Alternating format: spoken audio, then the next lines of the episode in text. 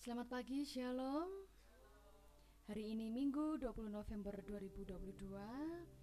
Kita kembali bersama-sama hadir bersekutu kepada Tuhan kita sebab Dialah Tuhan yang menciptakan kita, Yesus Kristus juru selamat kita dan Roh Kudus yang menghibur juga menginsafkan kita dari setiap dosa kita. Puji Tuhan, mari kita bersama-sama menyiapkan hati kita memulai ibadah pada hari ini. Kita mau memuji, menyembah Dia Allah Tritunggal melalui pujian penyembahan Yesusku penyelamatku, tiada yang seperti Engkau.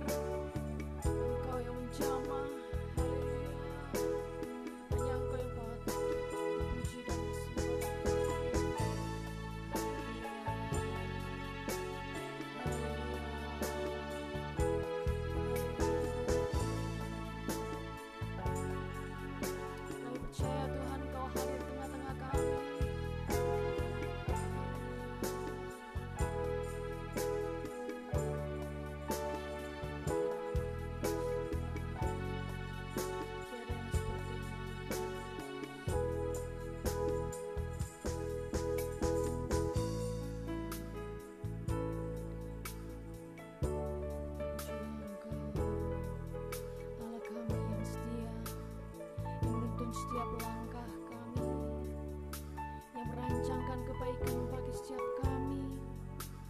Hal-hal yang tidak kami ketahui tentang masa depan. Di dalammu ada pengharapan.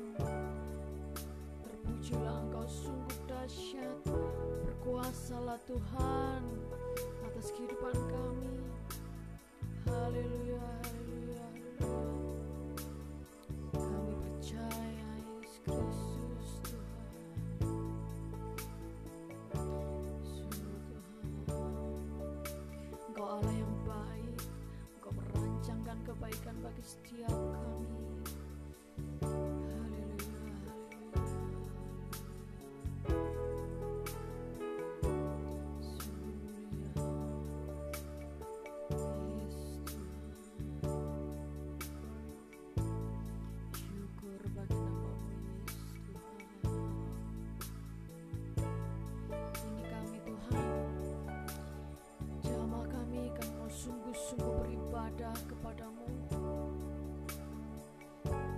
Selidiki dan bereskanlah kami Tuhan.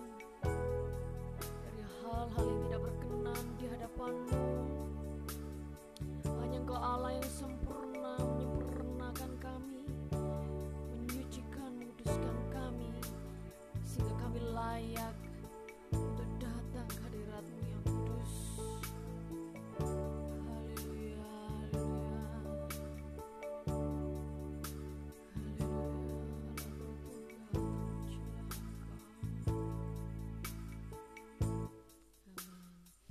Kepada Bapak Pendeta Ciftari dipersilakan untuk mimpan ibadah dalam doa.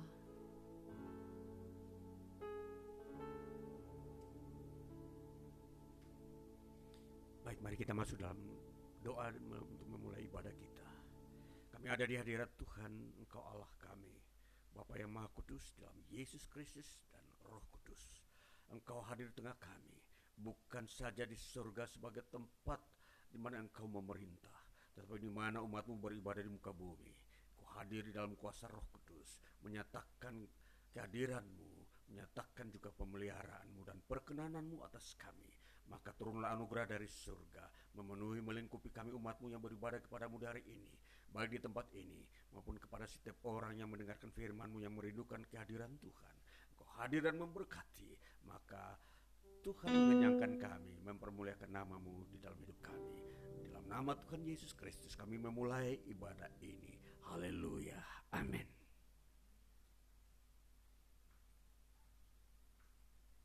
Puji Tuhan, firman Tuhan mengatakan bahwa jangan ada Allah lain. Itu berarti tidak boleh ada penyembahan berhala di antara kita. Ya, cinta kepada sesama atau orang tua, kepada saudara tidak boleh melebihi cinta kepada Tuhan. Yang terutama hanya kepada Tuhan kita.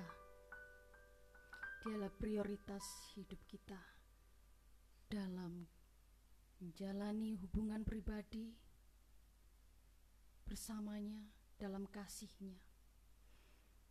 Hanya tempat pertama Yesus Kristus namanya. Kita naikkan pujian ini bagi dia. Mari kita bangkit berdiri.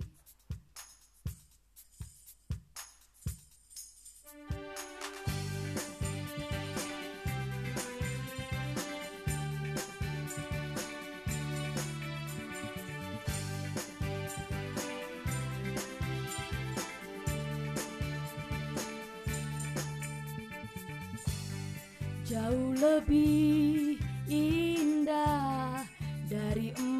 yang mulia Namamu berharga bagi hidupku. Jauh lebih kuat dari semua yang ku tahu Namamu melekat di dalam jiwaku. Ada di tempat pertama hatiku dan selalu menjadi yang utama. Di rinduku di mana pun ku berada tak akan berubah. Namamu selalu berada di tempat pertama. Namanya siapa? Yesus Kristus.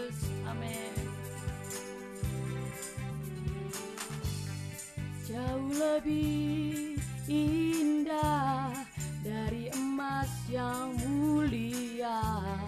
Namamu berharga bagi hidupku. Jauh lebih kuat dari semua yang ku tahu.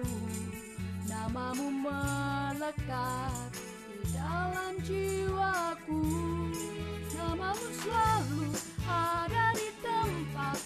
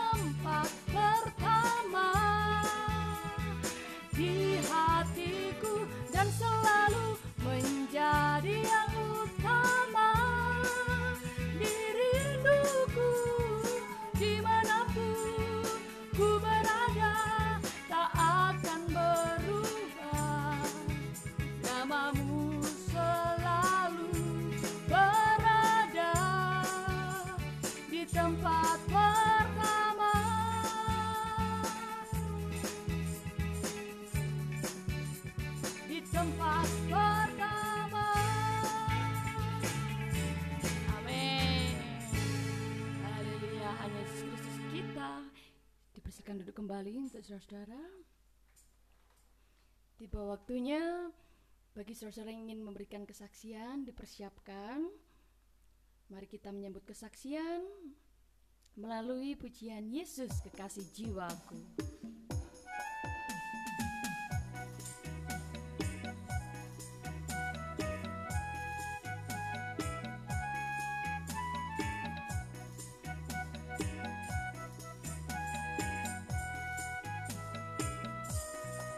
kekasih jiwaku Sungguh ku percaya padamu. Karena kasihmu padaku Kau tebus dosaku. Dari terbitnya matahari Dan sampai terbenamnya Ku angkat lagu pujian Tinggikan namamu Dengan gendang Ku puji, ku puji dengan kecapi. Oh, ku bernyanyi Haleluya Yesus kekasihku Yesus kekasih jiwaku. Sungguh ku percaya padamu Karena kasihmu padaku Kau tebus dosaku. Dari terbitnya matahari Dan sampai terbenamnya Ku angkat lagu pujian Tinggikan namamu. Dengan gendang ku puji, ku puji dengan kecapi. Oh, ku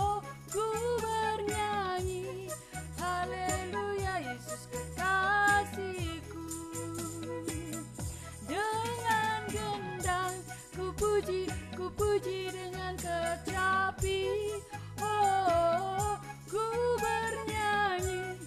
Haleluya Yesus kekasihku Ku bernyanyi, ku bernyanyi. Haleluya Yesus kekasihku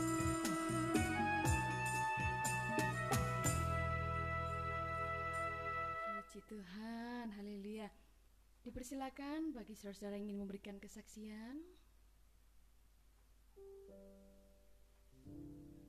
Ya, silakan Bapak Pendeta Jeftari.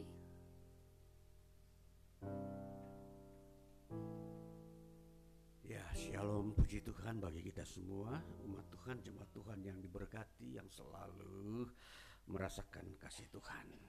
Ya, saya juga akan melanjutkan sebuah kesaksian pelayanan. Ya, ini menyangkut sebuah uh, situasi yang dihadapi ada oleh satu keluarga.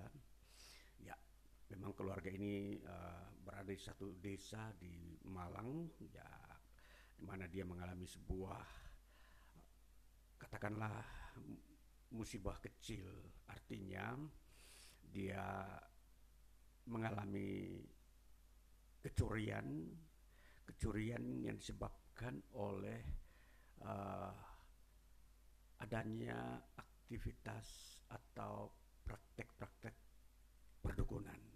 Ya, di desa di mana seorang keluarga ini dia tinggal dan dia uh, mengalami sebuah kejadian di mana ada sebuah peristiwa spiritisme atau praktek kuasa kegelapan yang dilakukan oleh seseorang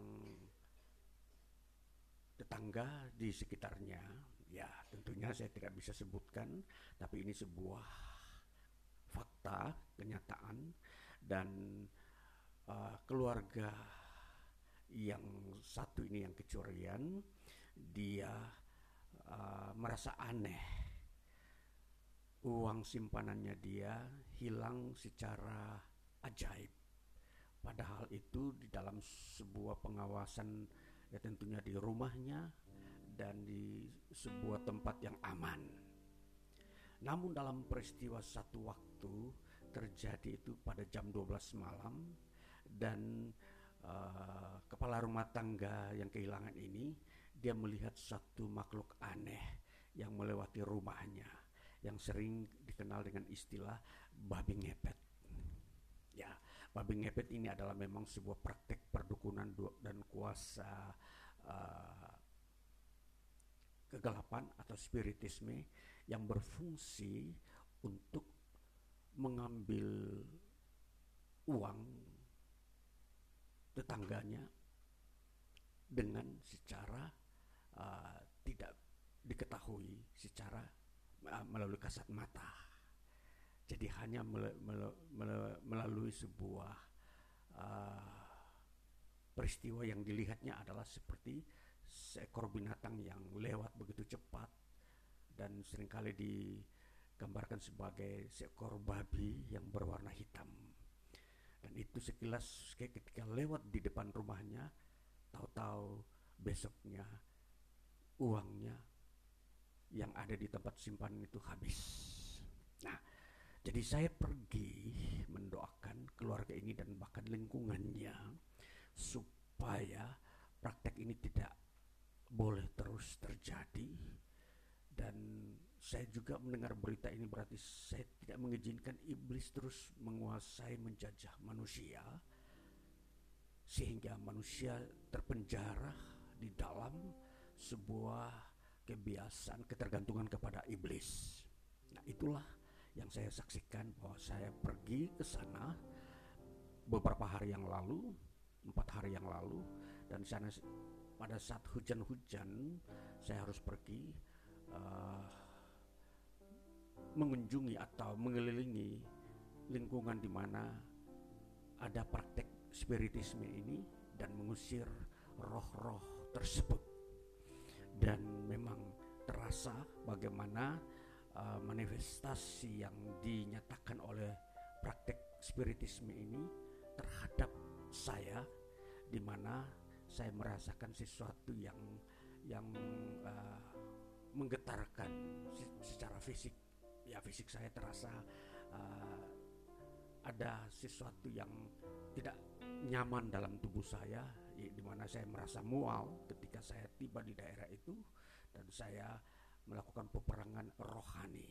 Dan terjadilah kemenangan-kemenangan di mana saya mengalami damai sejahtera saya merasa Tuhan bekerja saya uh, merasakan sebuah kekuatan uh, roh Tuhan menguatkan saya, membela saya dan tentunya saat itu saya yakini itu telah terjadi peperangan rohani dan uh, praktek praktek spiritisme ini tentunya pasti menjadi pasif atau hilang tidak berfungsi.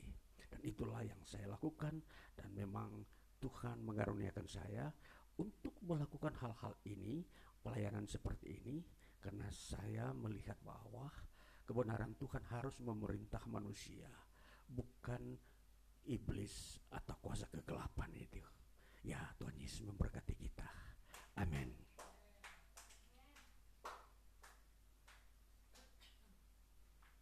Ya benar bahwa Tuhan Yesus memimpin kehidupan kita bukan kuasa si iblis. Demikian juga saya juga mau bersaksi ya. Doria saya bekerja di lembaga pendidikan. Memang di sana ada rekan kerja ya misalnya satu unit itu dia juga pernah mengatakan kepada saya bahwa dia melihat dari Instagram kalau ini cara untuk uh, yang dia percayai ya mendapatkan uang. Dalam artian hal-hal uh, bukan yang benar. Jadi dia itu menyimpan kapulaga di dalam tisu lalu ditaruh di dalam dompet. Nah, dia yakini itu sehingga ya dia percaya kalau ada aja uang gitu di dompetnya. Dan dia setiap kali hari Jumat itu dia ganti dengan yang baru. Dia menceritakan itu dan menawarkan supaya saya melakukannya. Lalu saya mengatakan tidak, saya tidak percaya hal seperti itu. Karena berkat Tuhan eh karena berkat itu ada dari Tuhan. Nggak percaya gitu-gitu saya. Saya menolak. Dari peristiwa itu hari lepas hari suasana pekerjaan itu tidak enak. Tidak enak ini tidak ada damai sejahtera. Nggak ada apa-apa kok rekan kerja ini kok sudah kayak wajah nesu-nesu.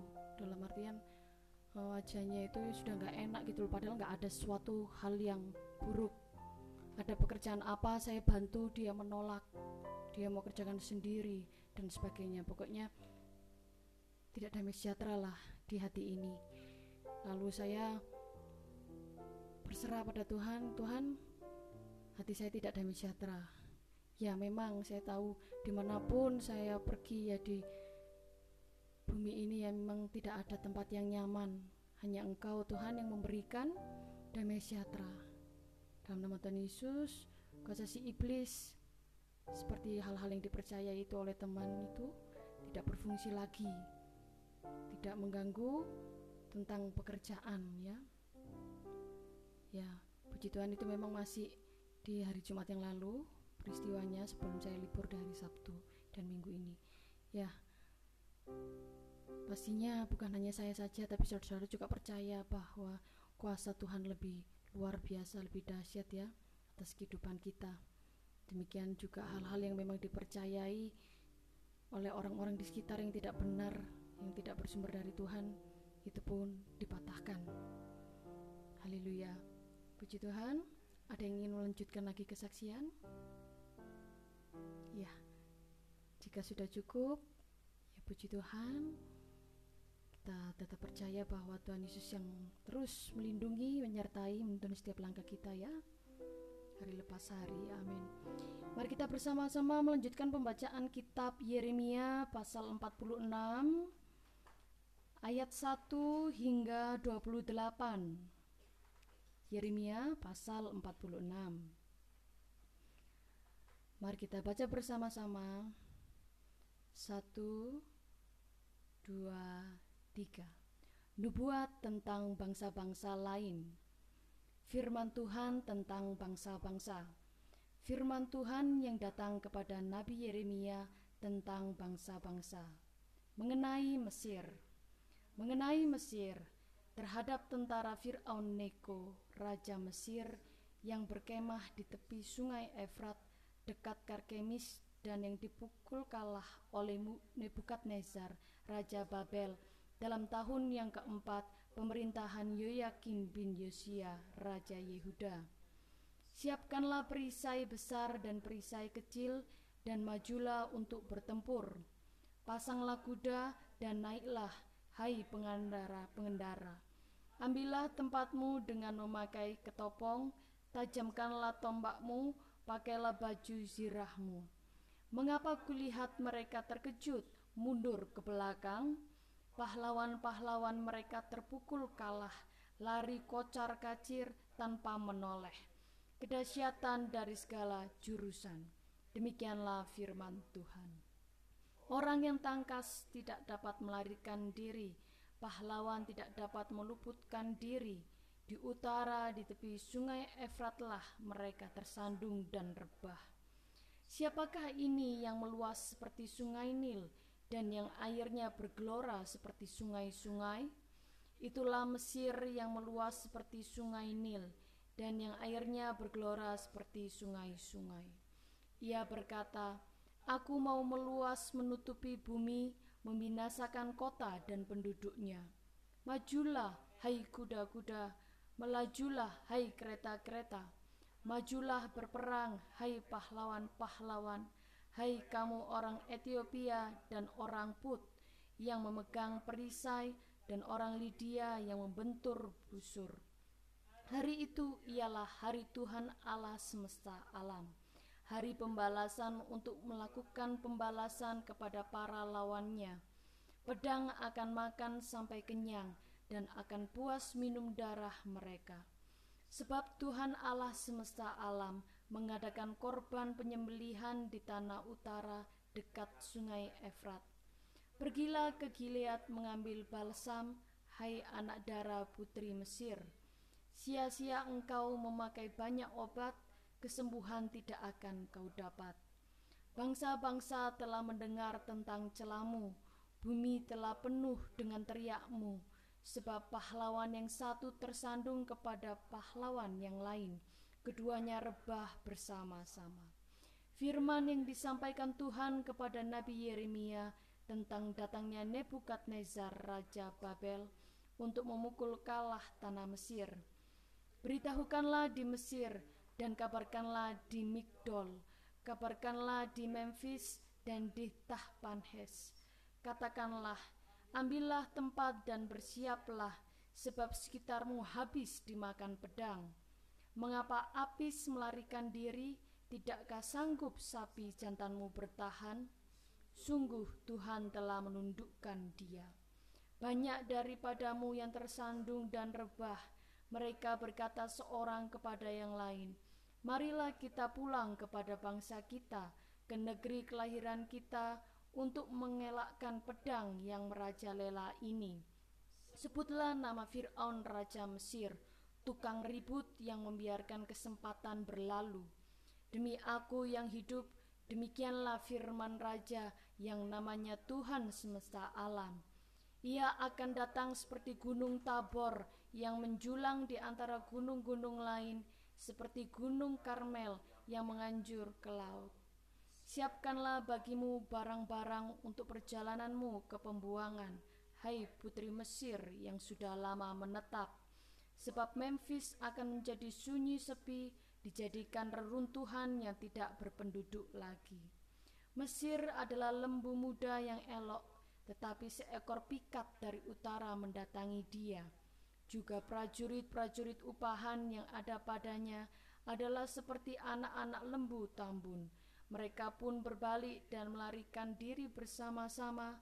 Mereka tidak dapat bertahan sebab hari bencana mereka menimpa mereka, yakni waktu penghukuman mereka. Suaranya seperti ular yang mendesis apabila mereka berjalan maju dengan bertentara. Mereka mendatangi dia dengan membawa kapak seperti orang-orang penebang pohon. Mereka menebang hutannya, demikianlah firman Tuhan. Sekalipun itu tidak dapat dimasuki, sebab lebih banyak mereka daripada belalang, tidak terbilang jumlahnya. Putri Mesir menjadi malu, diserahkan ke dalam tangan bangsa dari utara. Tuhan semesta alam, Allah Israel berfirman, Sesungguhnya aku mendatangkan hukuman atas dewa Amon dari Tebe, atas Fir'aun beserta Mesir, dewa-dewanya dan raja-rajanya, yakni atas Firaun beserta orang-orang yang percaya kepadanya.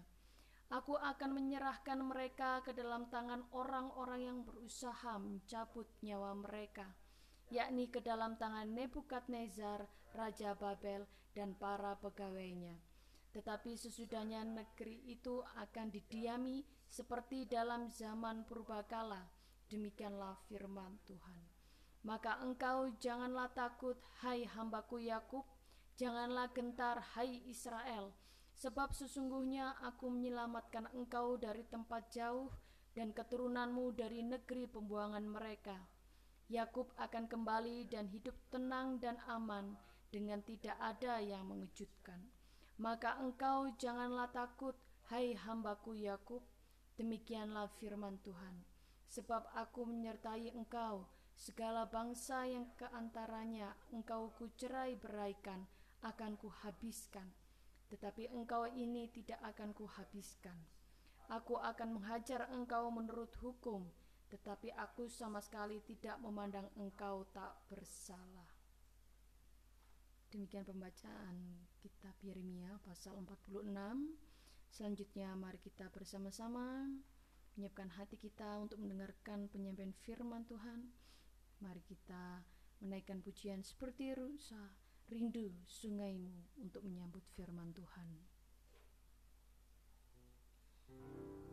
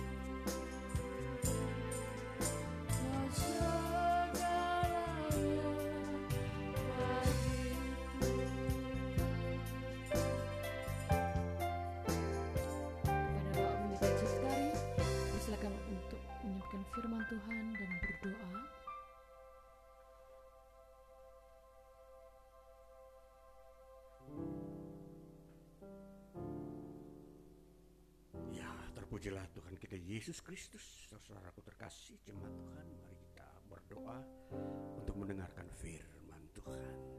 Kami sungguh merendahkan hati kami. Engkau layak Tuhan dimuliakan dan Engkau layak dicari oleh setiap orang di muka bumi. Karena Engkaulah yang memiliki firman dan sumber hidup. Engkau Allah pencipta.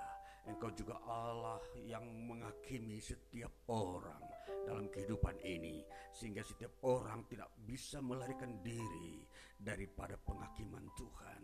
Itulah sebabnya kami datang kepadamu, Tuhan pemilik dan sumber hidup, pemberi hidup kepada setiap orang yang mencari Engkau dan yang berharap kepadamu. Tuhan Yesus kami bersyukur karena firman-Mu akan diberikan kepada setiap kami. Kami akan menerima firman-Mu kami mendengarkannya dan memilikinya. Dan kami akan menjadikan sumber hidup menjadikan sumber kami berpikir sehingga kami dapat melakukan apa yang kau kehendaki. Maka roh kudus semua akan menolong kami dengan kekuatan yang dari surga.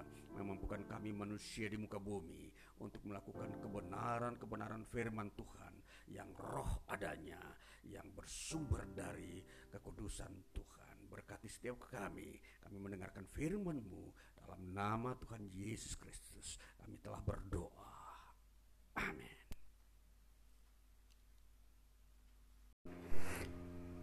Saudara terkasih dalam Tuhan Yesus Kristus, hari ini kita akan mendengarkan firman Tuhan lagi.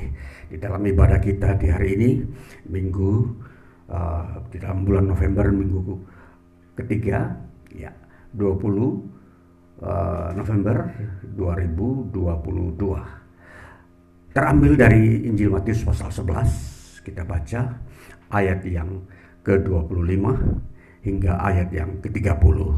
Bunyinya demikian. Ajakan juru selamat. Pada waktu itu berkatalah Yesus, Aku bersyukur kepadamu, Bapa, Tuhan langit dan bumi. Karena semuanya itu engkau sembunyikan bagi orang bijak dan orang pandai, tetapi engkau nyatakan kepada orang kecil. Ya Bapa, itulah yang berkenan kepadamu. Semua telah diserahkan kepadaku oleh Bapakku, dan tidak seorang pun mengenal anak selain Bapa, dan tidak seorang pun mengenal Bapa selain anak, dan orang yang kepadanya anak itu berkenan menyatakannya. Marilah kepadaku, semua yang letih lesu dan beban berat. Aku akan memberi kelegaan kepadamu. Pikulah kuk yang kupasang dan belajarlah padaku, karena aku lemah lembut dan rendah hati, dan jiwamu akan mendapat ketenangan. Sebab kuk yang kupasang itu enak dan bebanku pun ringan. Ya, sampai Demikian jauh bagian firman Tuhan yang kita baca di hari ini. Dan hari ini saudara yang terkasih, dari bagian firman Tuhan ini akan saya berikan tema ke, kepada kita hari ini ialah dimensi iman Kristen. Ya saudara, terus kita menyoroti bagaimana uh, iman Kristen itu di dalam baik posisinya, baik uh, jati dirinya maupun kita akan melihat kepada dimensinya. Ya, sekali ini kita melihat dimensi iman Kristen bahwa kita mau melihat bahwa dimensi iman Kristen yang kita akan mau lihat bagaimana dimensi iman Kristen itu. Ya, kalau kita mau uh, mengerti dimensi, artinya itu adalah sebuah ruangan yang di mana itu memang bisa diisi oleh uh, benda-benda uh, yang memang uh, dipilah-pilah berdasarkan uh, jenisnya. Maka kalau kita mempelajari dimensi iman Kristen, maka di sini akan kita uh, masuk ke dalam sebuah pengertian yang disebut memilah-milah apa yang ada di dalam iman Kristen. Ya, saudara, di dalam bacaan yang kita baca ini, kita melihat bahwa ayat 25 dikatakan demikian. Pada waktu itu berkatalah Yesus, aku bersyukur kepadamu Bapa, Tuhan langit dan bumi, karena semuanya itu engkau sembunyikan bagi orang bijak dan orang pandai. Tetapi engkau nyatakan kepada orang kecil. Nah, ini sebuah pernyataan statement yang keluar dari mulut Yesus di mana Yesus telah menilai masyarakat di sekitarnya yang ada di dalam lingkungan pelayanan Yesus baik itu di Galilea, Yudea dan sekitarnya termasuk daerah-daerah di luar Israel baik itu Syria maupun Venesia ini daerah-daerah yang di luar Israel. Yesus dapat memantau orang-orang ini bagaimana konsep berpikir dan tanggapan mereka terhadap Yesus Kristus. Nah, ini yang disebut dimensi yang kita mau melihat terhadap orang-orang yang mau menilai siapakah Yesus. Nah, jadi di sini uh, Yesus memberikan sebuah statement ini di depan orang banyak bahkan di situ hadir para muridnya dan Yesus berkata demikian aku bersyukur kepada Bapa Tuhan langit dan bumi karena semua itu engkau sembunyikan yaitu Allah Bapa di surga bagi orang bijak dan orang pandai apa yang disembunyikan di sini? Maksud Yesus berbicara, disembunyikan apa yang disembunyikan oleh Allah terhadap orang-orang yang Yesus maksudkan. Inilah dimensi yang kita mau melihat. Saudara yang kekasih, sebelum kita masuk membahas bagian ini, kita mau melihat bahwa dimensi iman Kristen itu terbagi atas dua bagian. Dimensi yang pertama disebut dimensi pemahaman. Dan dimensi yang kedua adalah dimensi pengalaman. Nah, saudara, iman Kristen. Di dalam iman Kristen tidak hanya uh, terdiri dari konsep-konsep tentang Allah. Konsep-konsep tentang kerajaan surga. Konsep-konsep tentang kebenaran. Tidak. Tetapi justru diperlengkapi dan disempurnakan dengan pengalaman. Pengalaman yang dimaksudkan di sini adalah setiap orang yang menerima pengajaran Yesus Kristus, baik tentang Allah, baik tentang kerajaan surga, baik tentang kebenaran, akan dialami oleh mereka di dunia ini dan di kegagalan. Itu yang, yang dimaksudkan dengan dimensi pengalaman. Nah,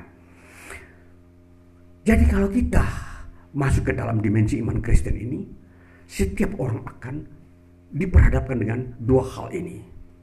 Jadi tidak akan mungkin seseorang ketika masuk di dalam iman Kristen dia hanya duduk-duduk dan dia tidak pernah uh, mendengar sesuatu pengajaran atau dia tidak pernah melihat sesuatu peristiwa yang uh, Tuhan kerjakan atau dia tidak pernah merasakan apa itu kebenaran. Tidak mungkin. Tidak mungkin dia masuk ke dalam ruang dimensi Kristen dengan dikatakan di situ kosong, tidak ada isinya. Tidak mungkinlah seorang siapa pun dia di muka bumi ini ketika masuk ke dalam iman Kristen, dia akan diperhadapkan dan diperlihatkan siapakah Allah. Bagaimana wujud kebenaran. Bagaimana bentuk firman-Nya. Dan bagaimana dia mengalami kebenaran itu di di dalam kehidupannya di dunia ini. Nah, ini poin-poin yang akan dialami oleh orang-orang yang masuk dalam dimensi iman Kristen. Nah, itulah sebabnya saudara-saudara, di dalam kesempatan ini penyampaian firman Tuhan selalu membuka wawasan-wawasan pemikiran dan kehidupan. Nah, pemikiran di sinilah bagaimana manusia menemukan rumusan-rumusan tentang pribadi Allah dan rumusan tentang kebenaran yang Allah sampaikan dan rumusan tentang pribadi Allah yang menyatakan diri kepada manusia. Itu ada dalam iman Kristen. Nah, jadi di sini kita akan beranjak dari yang pertama yang saya maksudkan tadi bahwa pemahaman tentang Allah. Nah, Yesus berkata, "Aku bersyukur karena Allah menyembunyikan hal-hal yang mengenai kebenaran Allah, pribadi Allah kepada orang-orang bijak dan pandai. Nah, tetapi membukakannya kepada orang-orang kecil. Nanti kita bahas ini. Yang Yesus ungkapkan bagaimana peristiwa ini bisa terjadi. Fakta-fakta kehidupan manusia yang ada di muka bumi dan lebih spesifik ketika Yesus ada di muka bumi di dalam pemberitaan Injilnya di dalam dia menyatakan kuasa mujizatnya bagaimana respon-respon orang-orang di sekitarnya terhadap kehadirannya. Nah, itulah sebabnya Yesus membagi dua golongan manusia, yaitu golongan yang bijak dan pandai dan golongan yang orang kecil. Nah, dua golongan ini Yesus membagikan sebagai fakta bahwa mereka itu bagaimana cara memberi respon terhadap Yesus, terhadap pengajaran Yesus, terhadap mujizat-mujizat yang Yesus lakukan. Nah, ternyata Yesus katakan orang bijak dan orang pandai tidak dibukakan pengenalan mereka terhadap Tuhan tetapi justru Tuhan bukakan kepada orang-orang kecil. Apa penyebabnya? Apa penyebab Yesus katakan Tuhan tidak membukakan sebuah pemahaman tentang pribadi Allah. Saudara-saudara, di sini kalau kita melihat memperhatikan bahwa ini ada sebuah alasan yang besar bahwa orang-orang yang ada di kota-kota yang mengalami mengalami uh, penutupan pengenalan akan pribadi Tuhan adalah kota-kota yang kita baca nanti pada ayat 20 pada pasal 11 tadi. Jadi pasal pada bagian sebelumnya dikatakan begini. Lalu Yesus mulai mengecam kota-kota yang tidak bertobat. Sekalipun di situ ia paling banyak melakukan mujizat-mujizatnya. Lalu kota yang pertama apa dikatakan begini.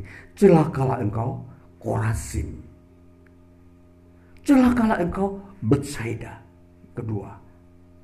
Dan ayat yang uh, selanjutnya ayat 23. Dan engkau Kapernaum, engkau tidak akan dinaikkan sampai ke langit. Tidak engkau akan diturunkan sampai ke dunia orang mati tiga kota ini adalah kota-kota yang tidak dibukakan pengenalan tentang pribadi Tuhan yang ada dalam Yesus Kristus. Nah, kita mau tiga kota ini. Kota-kota ini adalah kota-kota yang ada di Israel. Kota-kota ini kota-kota yang penting. Kota-kota ini adalah kota-kota bersejarah. Dan penduduknya, orang-orang di dalamnya, dominan adalah orang-orang Israel. Lalu kita mau melihat kota-kota ini adalah kota-kota tempat Yesus melakukan banyak mujizat. Bahkan Yesus berkhotbah melakukan kebangunan rohani di tiga kota ini. Tetapi tidak ada satupun yang bertobat. Saudara-saudara, kalau kita memperhatikan pribadi Yesus yang penuh dengan mujizat, penuh kebenaran, tapi dia berkhotbah, tidak ada seorang pun yang bertobat. Itu pertanda Yesus berkata, celaka. Saudara, jadi kalau saudara dan saya adalah seorang hamba Tuhan semata, berkhotbah ada orang tidak bertobat, lazim kita manusia biasa. Tapi Yesus yang datang dari surga membawa berita pengampunan dosa, menyelamatkan manusia dari hukuman maut neraka, melakukan mujizat, berkhotbah. Dan tiga kota ini tidak bertobat. Yesus berkata, celaka dan engkau akan menuju kepada maut. Dan bencana akan menimpa kalian. Saudara betapa keras kota ini ya. Kota-kota ini dikatakan diisi oleh orang-orang yang pandai, yang bijak. Kita mau menyoroti kepandaian mereka di bidang apa? Kepandaian mereka orang-orang ini adalah orang-orang yang menganut ajaran mistik. Apa itu mistik? Mistik adalah sebuah ajaran perpaduan atau perkawinan antara ajaran filsafat Plato dengan tradisi Yahudi.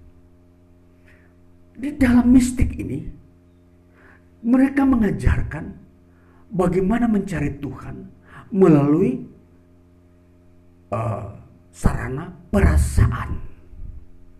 Jadi pendekatan melalui perasaan itu yang ditekankan dan dipakai untuk menyatakan bahwa Tuhan itu ada. Nah, bayangkan kalau kita memperhatikan perasaan manusia, perasaan manusia sering kali tidak stabil. Seringkali enak, sering kali tidak enak. Dan kalau perasaan enak dia bilang itu Tuhan ada. Dan perasaan tidak enak itu katakan Tuhan tidak ada. Ini kondisi pengetahuan.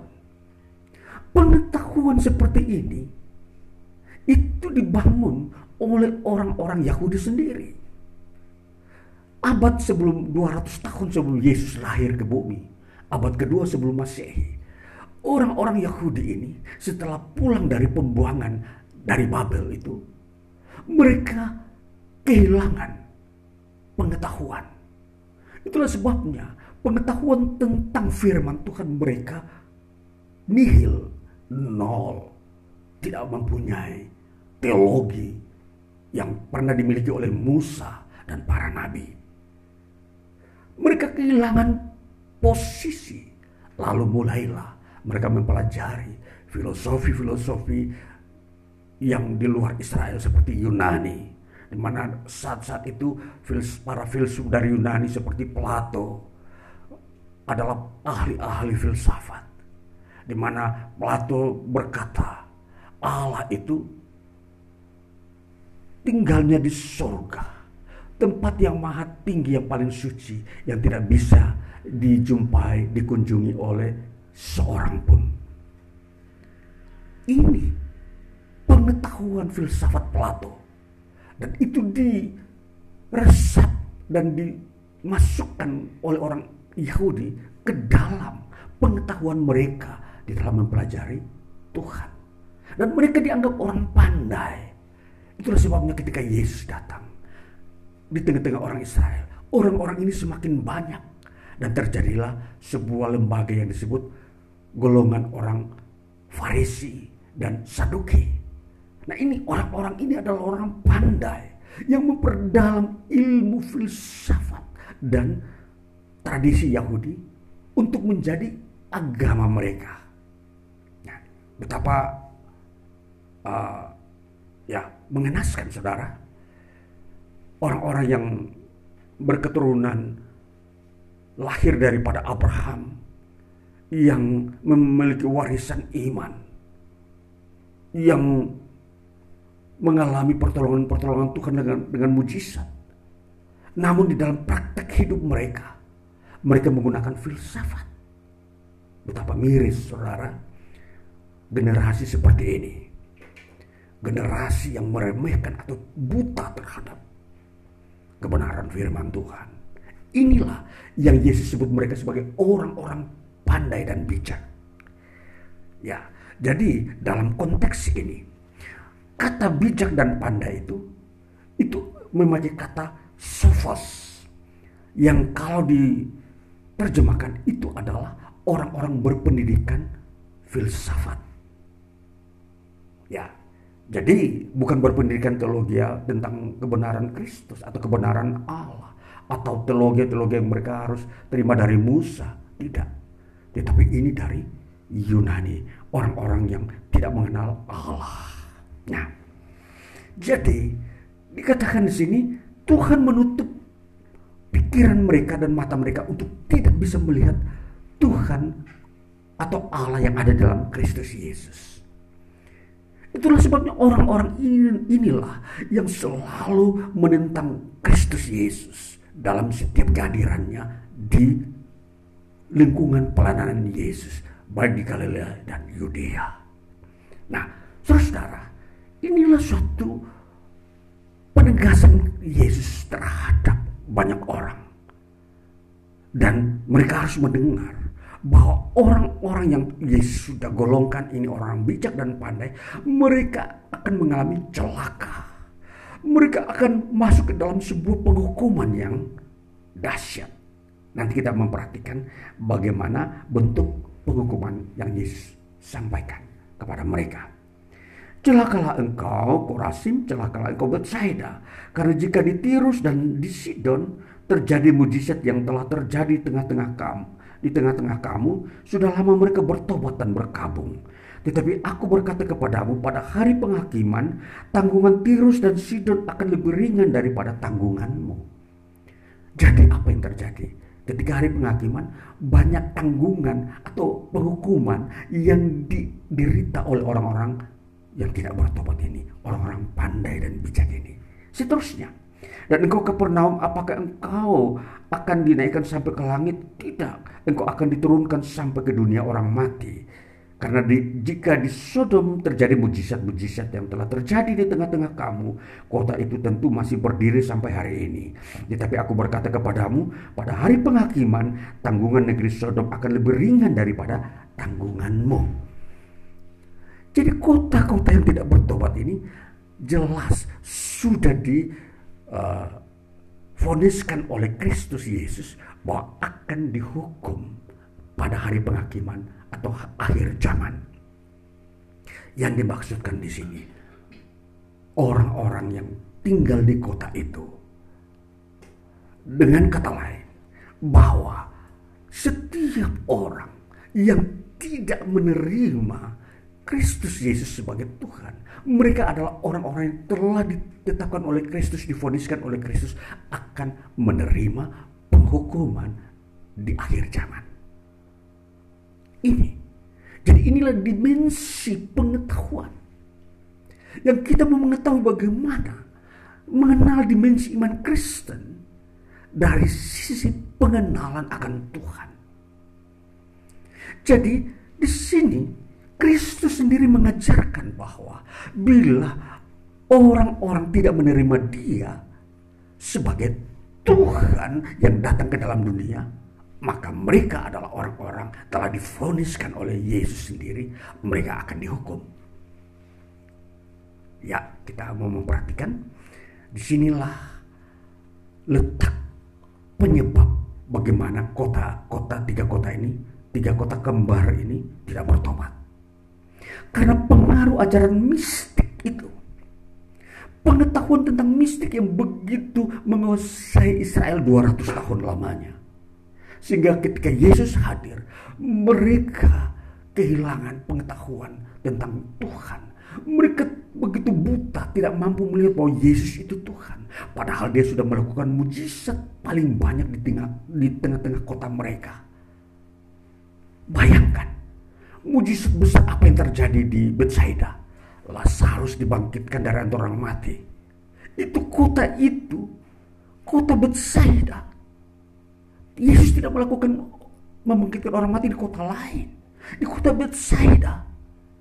Tetapi orang Bethsaida tidak bertobat. Orang-orang pandai di kota itu tidak ada satupun yang bertobat. Yesus berkhotbah di kota Korasin. Dan melakukan mujizat mengusir setan. Orang buta melihat. Orang lumpuh berjalan. Dan segala penyakit disembuhkan. Dan kota Korasim di situ orang-orang pandai yang menganut ajaran mistik ini tidak ada satupun yang bertobat. Saudara-saudara, perhatikan. Ini Yesus meng, uh, memfonis mereka. Kalian telah mendapatkan tempat yaitu penghukuman. Tempatmu adalah tempat penghukuman Tuhan terhadap kamu. Ini kita mau melihat ini dari sisi pemahaman tentang Tuhan. Jadi dimensi iman Kristen yang kita dapatkan di sini ialah dimensi pemahaman tentang Tuhan. Siapakah Yesus? Dia adalah Tuhan yang uh, mampu memfonis setiap orang untuk dihukum masuk neraka. Jadi dia bukan manusia biasa. Dia bukan nabi. Dia bukan malaikat. Tapi dia itu Tuhan. Nabi tidak mempunyai otoritas untuk menyatakan kepada orang lain dia masuk neraka. Tidak ada. Nabi tidak mampu berbicara kepada sesama manusia atau kepada orang-orang di bumi bahwa orang yang tidak melakukan kebenaran masuk neraka. Hanya Yesus yang menyatakan. Dia menyatakan mampu meyakinkan manusia bahwa kalau manusia tidak menerima dia sebagai Tuhan, tidak percaya kepada dia, dia sudah ada pun mempunyai tempat yaitu di neraka. Ini pemahaman dimensi iman Kristen. Jadi dimensi iman Kristen mengenai pemahaman ialah bagaimana mengenal Tuhan dengan benar. Maka kalau Yesus menampilkan dirinya sebagai Tuhan, dia dengan Allah adalah satu. Maka bila manusia menolak pemahaman ini, maka manusia menolak Allah. Sama dengan manusia tidak menerima Allah di dalam pribadinya dan diri setiap orang di muka bumi. Kita mau memperhatikan. Itulah sebabnya dikatakan pada ayatnya pasal 11 pada ayat yang 27 dikatakan begini. Semua telah diserahkan kepadaku oleh Bapakku dan tidak seorang pun mengenal anak selain Bapa dan tidak seorang pun mengenal Bapa selain anak. Dan orang yang kepadanya anak itu berkenan menyatakannya. Jadi tidak tidak dikatakan tidak seorang pun mengenal anak selain Bapa. Tidak seorang pun. Itu berarti bahwa kalau orang mau mengenal Allah,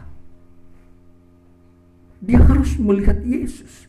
Jadi kalau orang sudah mengenal Yesus, pasti dia sudah mengenal Allah. Itulah sebabnya dikatakan Yesus adalah pribadi Allah yang datang ke dalam dunia ini. Jadi barang siapa menolak dia dan tidak percaya kepada dia, dia sudah ada penghukumannya. Itu sama dengan dia menolak Allah. Dan setiap orang yang menolak Allah dalam kehadirannya di muka bumi. Untuk Allah melawat mereka, memulihkan mereka, maka mereka akan telah mendapatkan tempat penghukumannya. Ini pemahaman dimensi iman Kristen. Dimensi iman Kristen dari sisi pemahaman. Dan nanti pengalaman itu nanti kita akan melihat bagaimana apa yang kita pahami bahwa Yesus itu Tuhan, kita akan alami di dalam hidup di dunia ini. Dan wujudnya itu seperti apa? Nanti kita akan melihat setelah kita mengerti dulu pemahaman di, di mana dimensi iman Kristen mengenai Yesus itu adalah Tuhan. Itu kita sudah mengerti dengan tepat. Saudara-saudara yang terkasih, kalau kita memperhatikan bahwa Yesus telah menjatuhkan hukuman kepada ketiga kota ini. Dan ketiga kota ini itu hanya kepada orang-orang yang bijak dan pandai.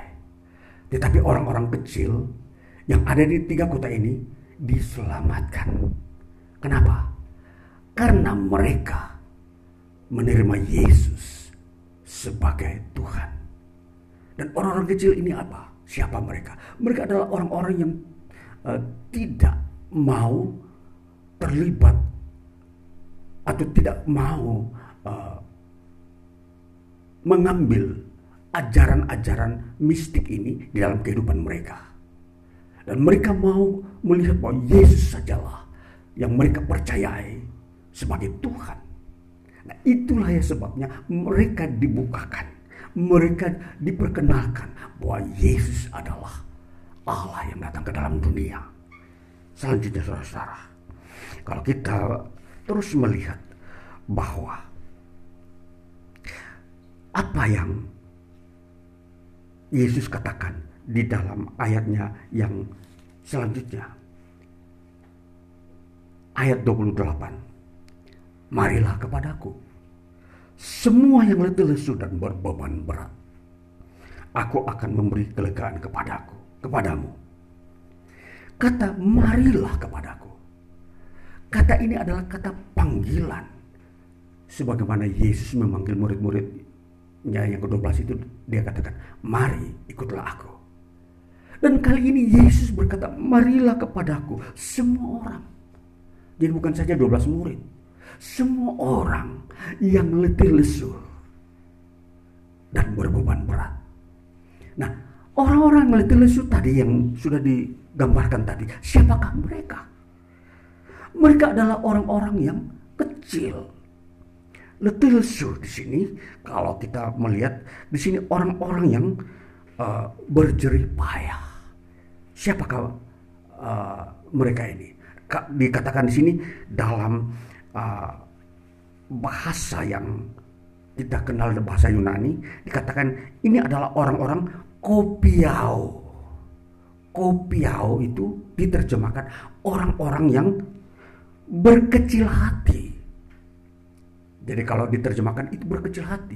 Kalau di sini katakan orang-orang kecil. Jadi pengertian di sini berkecil hati dengan orang kecil tentunya perlu penjelasan. Berkecil hati artinya orang-orang yang rendah hati. Orang-orang yang eh, tidak mempunyai pengetahuan seperti orang bijaksana tadi. Yang mempunyai pengetahuan eh, datangnya dari bukan dari Tuhan. Tapi dari luar.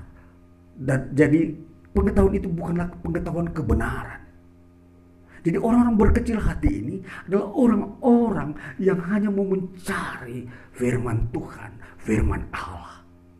Inilah orang-orang yang berkecil hati. Jadi orang-orang kecil ini itu diterjemahkan kopiau. Dan orang-orang yang berkecil hati ini mereka juga orang-orang yang berjerih payah.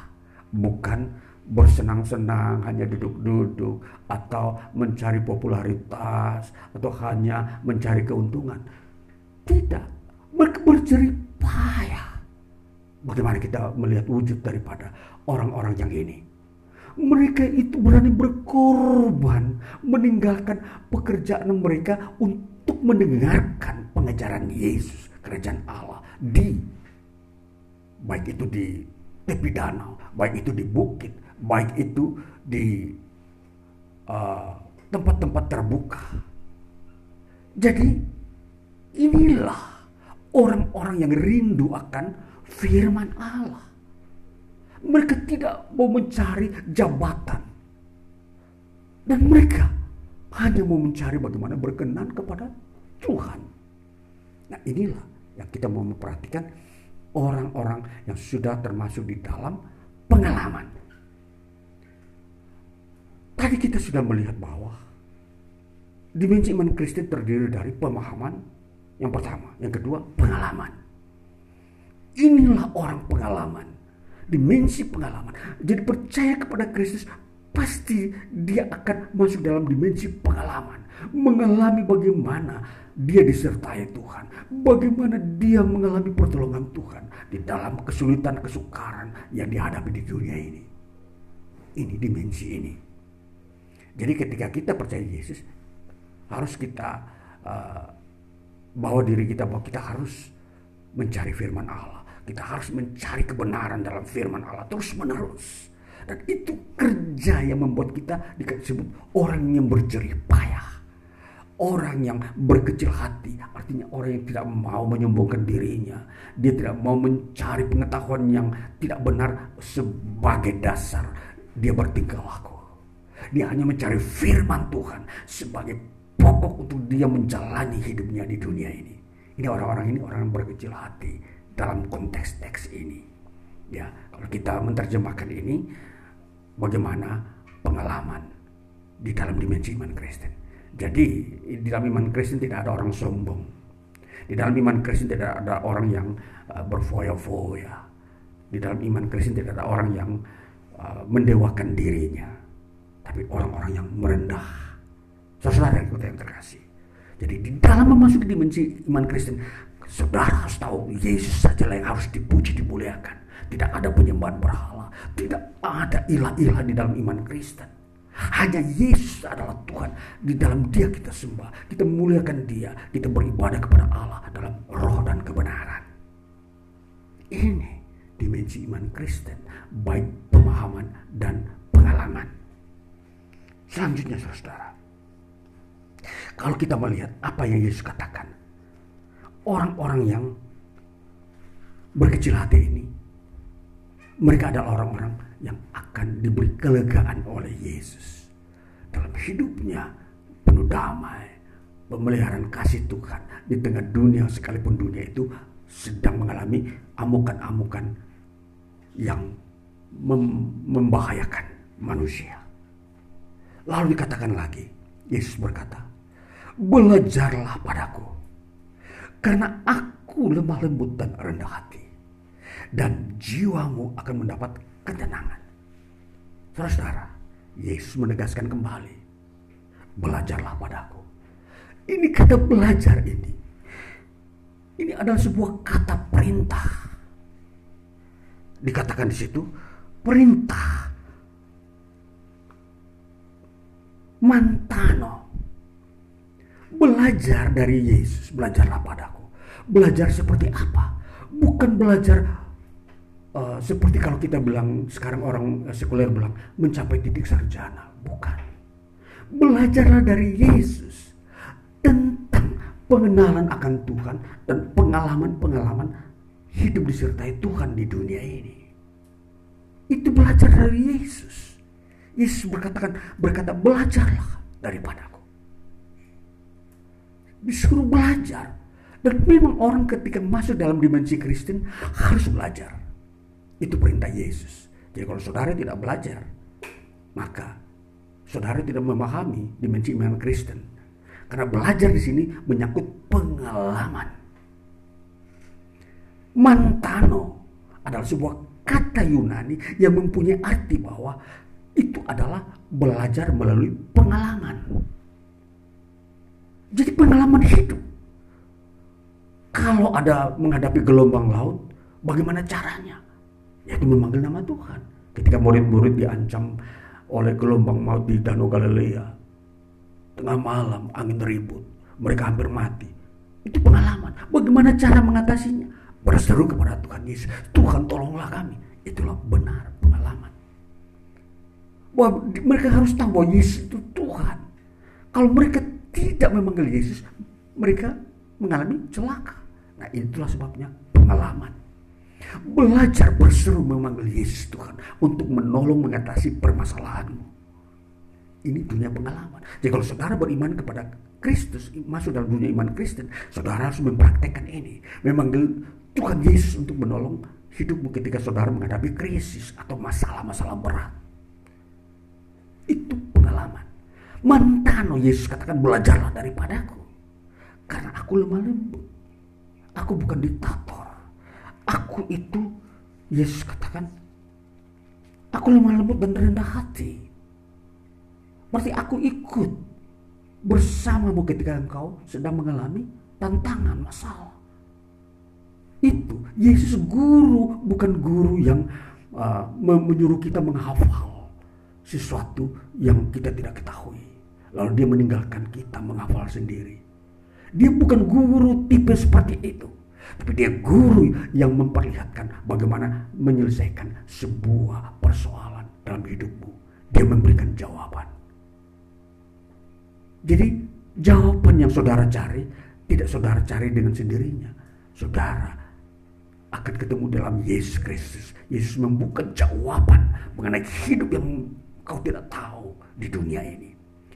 Jadi bertentangan dengan mistik. Apa yang orang Yahudi belajar tentang mistik bertahun-tahun 200 tahun lamanya. Bagaimana mengenal Allah melalui perasaan. Tidak pernah mereka menemukan Tuhan dalam hidup ini. ketika mereka mengandalkan perasaan. Tapi Yesus katakan belajar daripadaku. Kamu bukan saja bukan melihat dengan perasaan tapi melihat dengan mata bahwa Tuhan ada bersamamu. Itu yang Tuhan kehendaki belajar dari Yesus, bukan dari orang Yunani, bukan dari mistik, bukan dari pengetahuan sekuler yang ada di dunia ini untuk mengenal Tuhan. Belajarlah dari Yesus. Lihatlah Yesus, dia itu Tuhan. Kalau kamu sudah melihat dia, menerima dia sebagai Tuhan, kamu, maka kamu akan mudah mengerti tentang Tuhan. Tuhan yang datang ke dalam dunia, Tuhan yang ada dalam saudara dan saya, yang disebut Immanuel. Tuhan beserta kita di dunia ini. Kalau mistik berkata Tuhan itu hanya di surga, dia tidak akan mungkin datang ke dunia. Tapi Yesus berkata, aku ada di antara kamu. Immanuel, aku beserta kamu di dunia ini. Jadi itu pengajaran Yesus bahwa Yesus berkata Allah itu ada di dalam dunia bersama manusia. Kalau mistik mengajarkan filsafat Yunani, Allah itu hanya di surga. Dia tidak mungkin datang ke dunia. Bertentangan. Itulah sebabnya Yesus berkata, orang-orang yang menganut ajaran mistik ini, mereka adalah orang-orang yang tidak mau menerima ajaran Yesus. Mereka tidak mau bertobat dan Yesus berkata, celakalah mereka. Mereka dihukum di neraka. Karena mereka memakai ilmu pengetahuan yang di luar kebenaran sebagai sumber hidup. Mereka bercita-cita masuk surga, tetapi pengetahuan yang mereka pakai pengetahuan dari luar surga. Yesus berkata, kamu tidak akan masuk surga, tempatmu di neraka. Demikian. Maka Yesus berkata, belajarlah padaku. Lihat, aku dengan Bapa itu satu.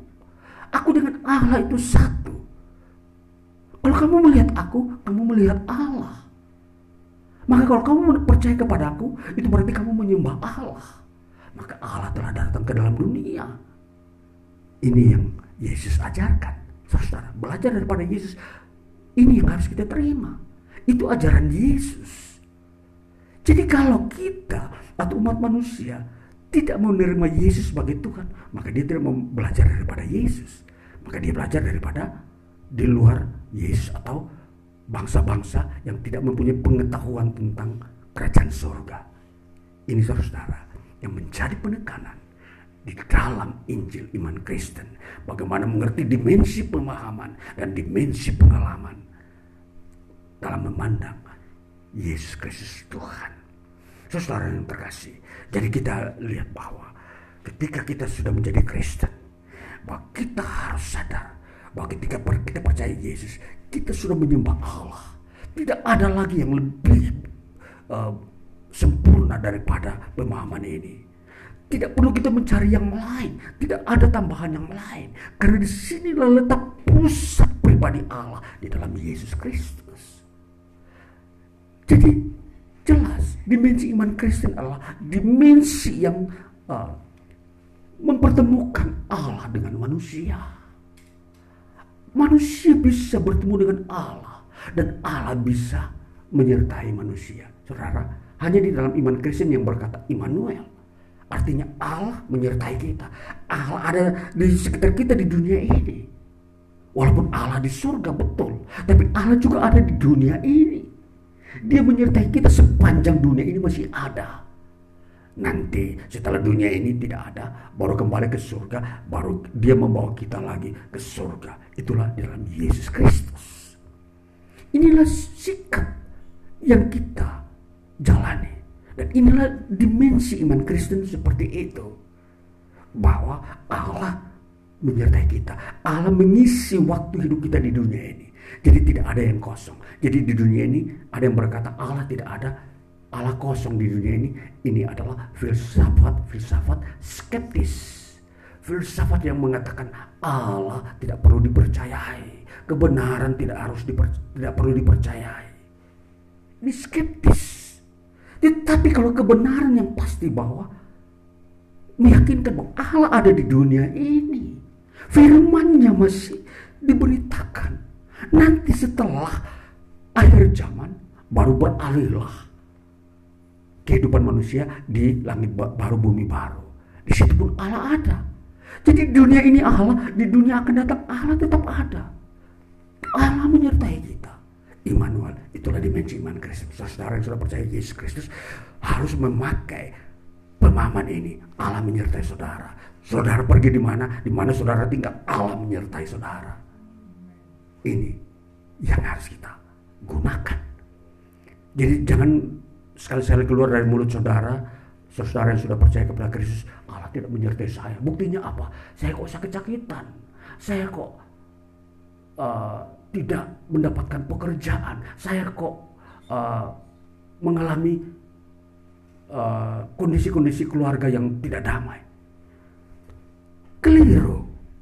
Allah ada, cuma kamu tidak menyadari dan kamu tidak pernah mau berseru kepada Tuhan, tolonglah aku. Yang penting di sini bagaimana pengalaman saudara memanggil Tuhan. Tuhan sudah datang, ada, tapi kamu tidak memanggil dia, tolonglah saya. Saya sedang mengalami pergumulan atau situasi yang berat. Panggillah dia. Dan ini kewajiban saudara. Dan ini yang harus ditentukan, yang ditentukan Tuhan kepada saudara. Belajarlah daripadaku. Ini yang dimaksudkan. Belajarlah daripadaku. Ialah memanggil Tuhan ada di dalam hidup saudara. Dan inilah yang, yang akan kita melihat hidup-hidup setiap orang Kristen di muka bumi ini. Bagaimana dia belajar kepada Yesus. Sejauh mana. Apakah dia, dia berdiam diri. Tidak mau memberi respon. Dia hanya memandang saja begitu. Membiarkan dia berjalan dalam berjalan dalam uh, permasalahan. Seringkali saya ketemu dalam dunia orang Kristen. Pikirannya begini. Ketika dia mengalami masalah berat, kesukaran. Dia berkata begini Allah kan tahu permasalahan saya. Untuk apa lagi saya berdoa meminta? Biarkan Allah sendiri yang datang menolong saya. Saudara, ini pemikiran skeptis. Pemikiran bukan Alkitab. Ini pemikiran filsafat manusia. Bahwa kalau Allah Maha Kuasa, dia mampu menolong saya kalau saya kesukaran. Kalau saya sakit, dia harus datang menyembuhkan saya dong. Kalau saya miskin, dia harus datang menolong saya supaya saya kaya. Kalau saya ini uh, sedang menderita, dia harus datang menghibur saya. Saudara-saudara, ini skeptis. Tidak boleh kita seperti itu. Itu bukan pengalaman iman Kristen seperti itu. Itu bukan belajar dari Yesus. Yesus katakan belajar daripada dia bukan seperti itu caranya. Tapi Yesus berkata, mintalah panggillah namaku. Itu cara belajar dari Yesus. Saudara jangan, ketika saudara Kristen jangan memakai cara yang lain. Pakailah cara yang Yesus tetapkan. Makanya kita harus membaca Injil. Jangan membaca buku-buku filsafat. Kalau saudara membaca buku filsafat, saudara disesatkan. Karena saudara selalu dikaburkan tentang Tuhan. Ah, Tuhan itu tidak ada di dunia ini. Dan Tuhan itu kan, kalau dia memang Tuhan, dia pasti akan datang menolong saudara ketika saudara mengalami masalah. Biarkan dia bekerja, saudara tidak perlu berdoa. Saudara, bagaimana? Penyesatan seperti ini. Sebuah kesesatan yang ada di muka bumi dalam bentuk seperti ini dari dunia filsafat. Mari kita mau memperhatikan iman kita dengan baik dalam dimensi yang sebenar-benarnya. Kita masuk dalam dimensi iman Kristen yang benar. Pengalaman iman Kristen kita itu harus bersumber dari Injil, bukan dari apa kata para orang pandai, pandai tentang mistik, pandai tentang filsafat. Jangan. Jadi mari kita betul-betul melihat iman Kristen murni dari Alkitab. Ya, ada rahasia semua pengalaman murid-murid semua telah dicetuskan. Itulah pengalaman iman Kristen. Jadi di era modern ini betapa banyak kesenjangan telah terjadi. Banyak filsafat telah masuk merasuki pikiran orang-orang Kristen. Sehingga gaya hidup mereka, pola hidup mereka, pengalaman hidup mereka tidak mengandalkan lagi firman. Mereka menganggap bahwa pengetahuanlah yang bisa menolong mereka. Itulah sebabnya banyak orang Kristen yang imannya tidak bagus. Mereka sering menyalahkan Tuhan ketika ada menghadapi masalah. Ketika mereka sakit, mereka berkata, Tuhan tidak menyembuhkan saya. Ketika saya menganggur, mereka berkata, Tuhan tidak memberkati saya. Ketika saya mengalami kesulitan, dikatakan, Tuhan tidak bisa membuat mujizat. Ini karena sudah dipengaruhi oleh filsafat skeptis yang menguasai dunia saat ini. Saudara-saudara, baliklah kepada Tuhan. Berimanlah, percayalah kepada Injil. Saudara akan diberkati. Ketika saudara mengalami kesulitan, berlutut berdoa, itu saudara bersikap belajar dari Yesus. Ketika saudara memanggil nama Tuhan untuk mengatasi masalah saudara, saudara belajar dari Yesus. Itu saudara pengalaman iman Kristen. Saudara masuk dalam dimensi iman Kristen yang benar. Seperti itu perilaku hidup orang Kristen. Jadi jangan memakai perasaan. Ketika saudara disakiti, aduh kenapa Tuhan tidak menghibur saya kok perasaan saya disakiti tok. Terus menerus air mata ini tidak akan habis-habisnya keluar. Ini mistik-mistik yang telah mempengaruhi manusia yang mengandalkan berkata bahwa manusia harus mengandalkan perasaan bukan iman dalam Yesus Kristus. Jadi sering kali sekarang manusia modern ini menampilkan perasaan. Saya ini memiliki perasaan sensitif.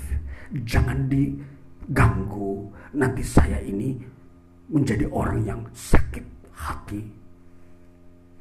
Tidak beriman. Ini bukan dimensi pengalaman iman Kristen. Jangan. Lihat Yesus banyak diolok. Tapi dia mengampuni. Itu iman, pengalaman iman Kristen. Yesus difitnah, Yesus tidak sakit hati. Ini pengalaman iman Kristen. Saudara difitnah, tenang-tenang saja. Bersyukurlah, bersuka cita. Karena saudara dibukakan mata untuk mengenal kebenaran. Saudara, belajar banyak dari bagaimana mengerti dimensi iman Kristen ini. Jadi banyak uh, kejadian-kejadian di dunia ini yang membuat orang Kristen menjadi lemah. Tidak men menyatakan menampilkan imannya. Karena dia salah persepsi. Dia masuk dalam dunia Kristen dengan persepsi duniawi. Bukan persepsi Injil. Jadi dia tidak belajar Alkitab dengan serius. Dia hanya sambil lalu baca tapi tidak masuk maknanya. Tapi dia mengambil makna sekuler duniawi ini masuk dipakai dalam dunia dimensi iman Kristen. Sehingga banyak gejolak, banyak masalah dari antara kehidupan orang uh, dari orang Kristen dari pribadi lepas pribadi. Mau menikah bermasalah, mau uh, meninggal bermasalah, mau uh, keluar dari rumah sakit bermasalah, mau keluar dari penjara pun dia masih menganggap itu masalah Mau beribadah ke gereja pun dianggap itu masih masalah. Ini semua ini karena persepsinya tentang dimensi iman Kristen ini tidak benar. Dia menganggap Kristen masuk di dalam, dimensi Kristen sama seperti orang berkumpul di tempat-tempat umum seperti pertemuan-pertemuan politik, pertemuan organisasi-organisasi eh, duniawi organisasi kesehatan, organisasi perdamaian. Tidak sama saudara. Masuk dalam dimensi Kristen kita berhadapan dengan Tuhan. Saudara berkumpul dalam dimensi sekuler, organisasi dunia, lembaga pendidikan dunia, lembaga perdamaian dunia, lembaga kesehatan dunia. Semua itu berbicara hanya dengan filsafat tanpa firman. Itulah sebabnya mereka tidak menemukan jawaban ketika saudara masuk dalam dimensi Kristen, pakailah firman, ada jawaban. Saudara menghadapi masalah apa pun, kalau saudara masuk dalam dimensi yang benar, tepat, ada jawaban. Maka firman Tuhan memberikan kita jawaban yang pasti, yang benar, yang akan saudara dapatkan. Hanya datang berseru kepada Tuhan Yesus. Saudara-saudara, ini berita bagi kita di dalam memasuki masa era-era kesukaran di masa masa akan datang. Masa akan datang bukanlah warna di mana orang berkata selalu ada damai, selalu ada ada angin sepoi-sepoi. Suatu waktu angin ribut datang. Suatu waktu ada krisis datang. Di mana letak saudara berseru untuk mendapatkan pertolongan. Inilah yang menjadi perhatian saudara. Ingat hidup ini tidak selamanya selalu di atas. Suatu waktu di lembah. Ya, ini sebuah penderitaan. Kesiapan saudara tentang bagaimana masuk dalam dimensi iman Kristen. Kalau tidak siap saudara pun tidak mengerti, tidak menemukan jawaban. Maka apa yang Yesus katakan, mereka tidak dibukakan pengenalan kebenaran. Karena mereka telah mengandalkan ilmu pengetahuan mistik sebagai jalan keluar mereka. Bukan firman, bukan Kristus.